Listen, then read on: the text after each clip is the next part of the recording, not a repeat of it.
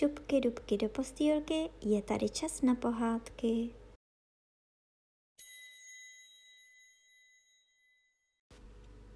Tentokrát vám budu povídat první část velké pohádky doktorské z knížky Divatero pohádek. To už je tu zdávno, co vedl nahoře Hejšovině kouzelnickou živnost kouzelník Magiáš. Jak víte, bývají kouzelníci dobří, kterým se říká čarodějové neboli divotvorci, a kouzelníci zlí, kterým se říká černokněžníci. Magiáš byl takový prostřední. Někdy byl tak hodný, že vůbec nečaroval.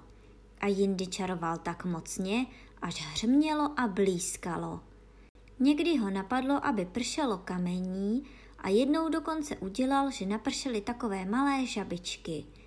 Zkrátka, říkejte si, co chcete, takový kouzelník není žádné příjemné sousedství. A i když se lidé dušovali, že na kouzelníky nevěří, přece se Hejšovině raději vyhýbali. To si jen tak vymlouvali, když říkali, že to je moc do kopečka. Buď by se přiznali, že mají strach z magiáše. Tak ten magiáš jednou seděl před svou slují a jedl švestky.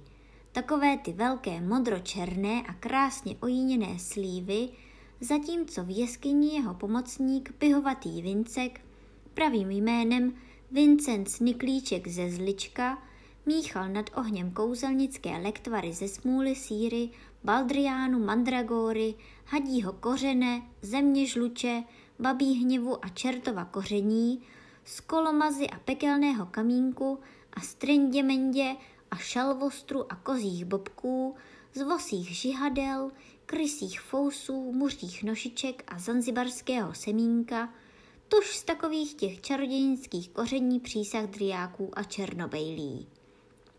A magiáš se jen koukal, jak to pihovatý Vincek míchá a jedl švestky. Ale chudák Vincek zapomněl míchat či co, zkrátka ty lektvary se mu v kotli přismahly, připálili, připekli, přiškvařili nebo nějak přičmoudli a vyvalil se z nich hrozný smrad. Ty nešiko nemotorná, chtěl se na něho rozkřiknout magiáš, ale v tom spěchu si snad spletl tu pravou trubičku v krku, nebo si to spletla ta švestka, co měl v ústech, zkrátka spolkl švestku i s peckou a ta pecka mu zaskočila a vzpříčila se mu v krku a nemohla ani dovnitř, ani ven. A tak měl magiáš, pokdy zařvat jenom ty ne. A dál už to nešlo. Nemohl ze sebe vydat ani hlásku. Jen tak chrčel a sípěl, jako když syčí pára v hrnku. A rudl v obličeji a mával rukama a kuckal. Ale pecka se ne a ne hnout. Tak pevně a důkladně se mu zapříčila v hrtanu. Když to Vincek viděl, hrozně se polekal, že se snad pan táta magiáš udusí a řekl oučunlivě, pane šéf, počkejte tady, já letím do Hronova pro doktora. A už si to mazal z hejšoviny dolů. Škoda, že tam nikdo nebyl, aby změřil jeho rychlost. Byl by to jistě světový rekord v běhu na dlouhé trati. Když doběhl do Hronova k doktorovi, nemohl ani dechu popadnout, ale pak jej přece jen popadl za ten pravý konec a honem ze sebe vysypal. Pane doktore, máte hned, ale hned a honem přijít k panu kouzelníkovi Magiášovi, nebo se udusí. Kruci, kluci, to jsem se uhnal. K Magiášovi na hejšovinu, bručel hronovský doktor. Safra, to se mě třikrát nechce. Ale když mne Mermo potřebuje, tak co dělat? A šel. To víte, doktor nemůže nikomu odepřít svou pomoc, i kdyby ho volali k loupežníkovi Lotrandovi nebo k samotnému pámbu nás netrestej Luciperovi. To už je takové povolání, ta doktořina. Tak hronovský doktor vzal doktorský tlumok, co v něm jsou doktorské nože a kleště na zuby a obvazy a prášky a masti a dýhy na zlomeniny a jiné takové doktorské nástroje a šel za Vinskem na hejšovinu. Jen abychom nepřišli pozdě, staral se pořád pihovatý Vincek. A tak šli raz, dva, raz, dva, přes hory a bory, raz, dva, raz, dva, přes mokřiny, raz, dva, raz, dva, do vrchu a špihovatý Vincek pověděl, tak, pane doktore, už jsme jako tady.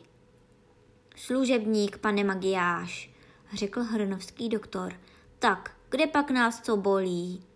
Kouzelník Magiáš místo odpovědi jenom zachrčel, zasýpal a zafuněl a ukazoval si na krk tam, že to vězí. Aha, krček bolí, řekl hronovský doktor. No, podíváme se na to bebíčko.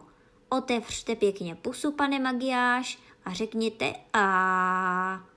Kouzelník Magiáš si rozhrnul čelné fousy a otevřel do kořán ústa, ale A říct si nemohl, protože z něho nešel žádný hlas. No tak a, pobízel ho doktor, co pak to nejde?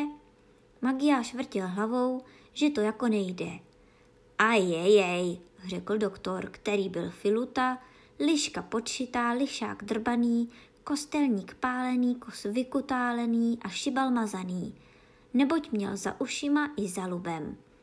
Jejej, pane Magiáš, to je s vámi tu ze zlé, když nemůžete udělat A. Nevím, nevím. Povídal a začal Magiáše prohlížet a proklepávat, tep mu zkoušel, na jazyk se mu díval, pod oční víčka mu nakukoval, do uší a do nosu mu zrcátkem svítil a přitom bručel latinská slova. A když byl hotov s tím celým vyšetřením, začal se tvářit náramně povážlivě a řekl Pane Magiáš, to je vážná věc. Tady nic nepomůže, nežli bezodkladná a nejrychlejší operace. Ale tu já nemůžu a nesmím dělat sám. Na to bych musel mít asistenci. Chcete-li operaci podstoupit, tak nic na plat. Musíte poslat pro mé kolegy doktory do Úpice, do Kostelce a na Hořičky a až tu budou, uspořádám s nimi doktorskou poradu neboli konzílium a teprve po nejzralejší úvaze bychom podnikli žádnoucí lékařský zákrok, čili operaci operandy. Rozmyslete si to, pane Magiáš, a přijímáte-li můj návrh, pošlete rychlého posla pro mé vysoce vážené a učené pány kolegy. Co měl Magiáš dělat? Kývnul na pihovatého Vinska a Vincek třikrát zadupal, aby se mu dobře běželo a už pelášil dolů z hejšoviny, tož do hořiček a do úpice a do kostelce. No, nechme ho zatím běžet.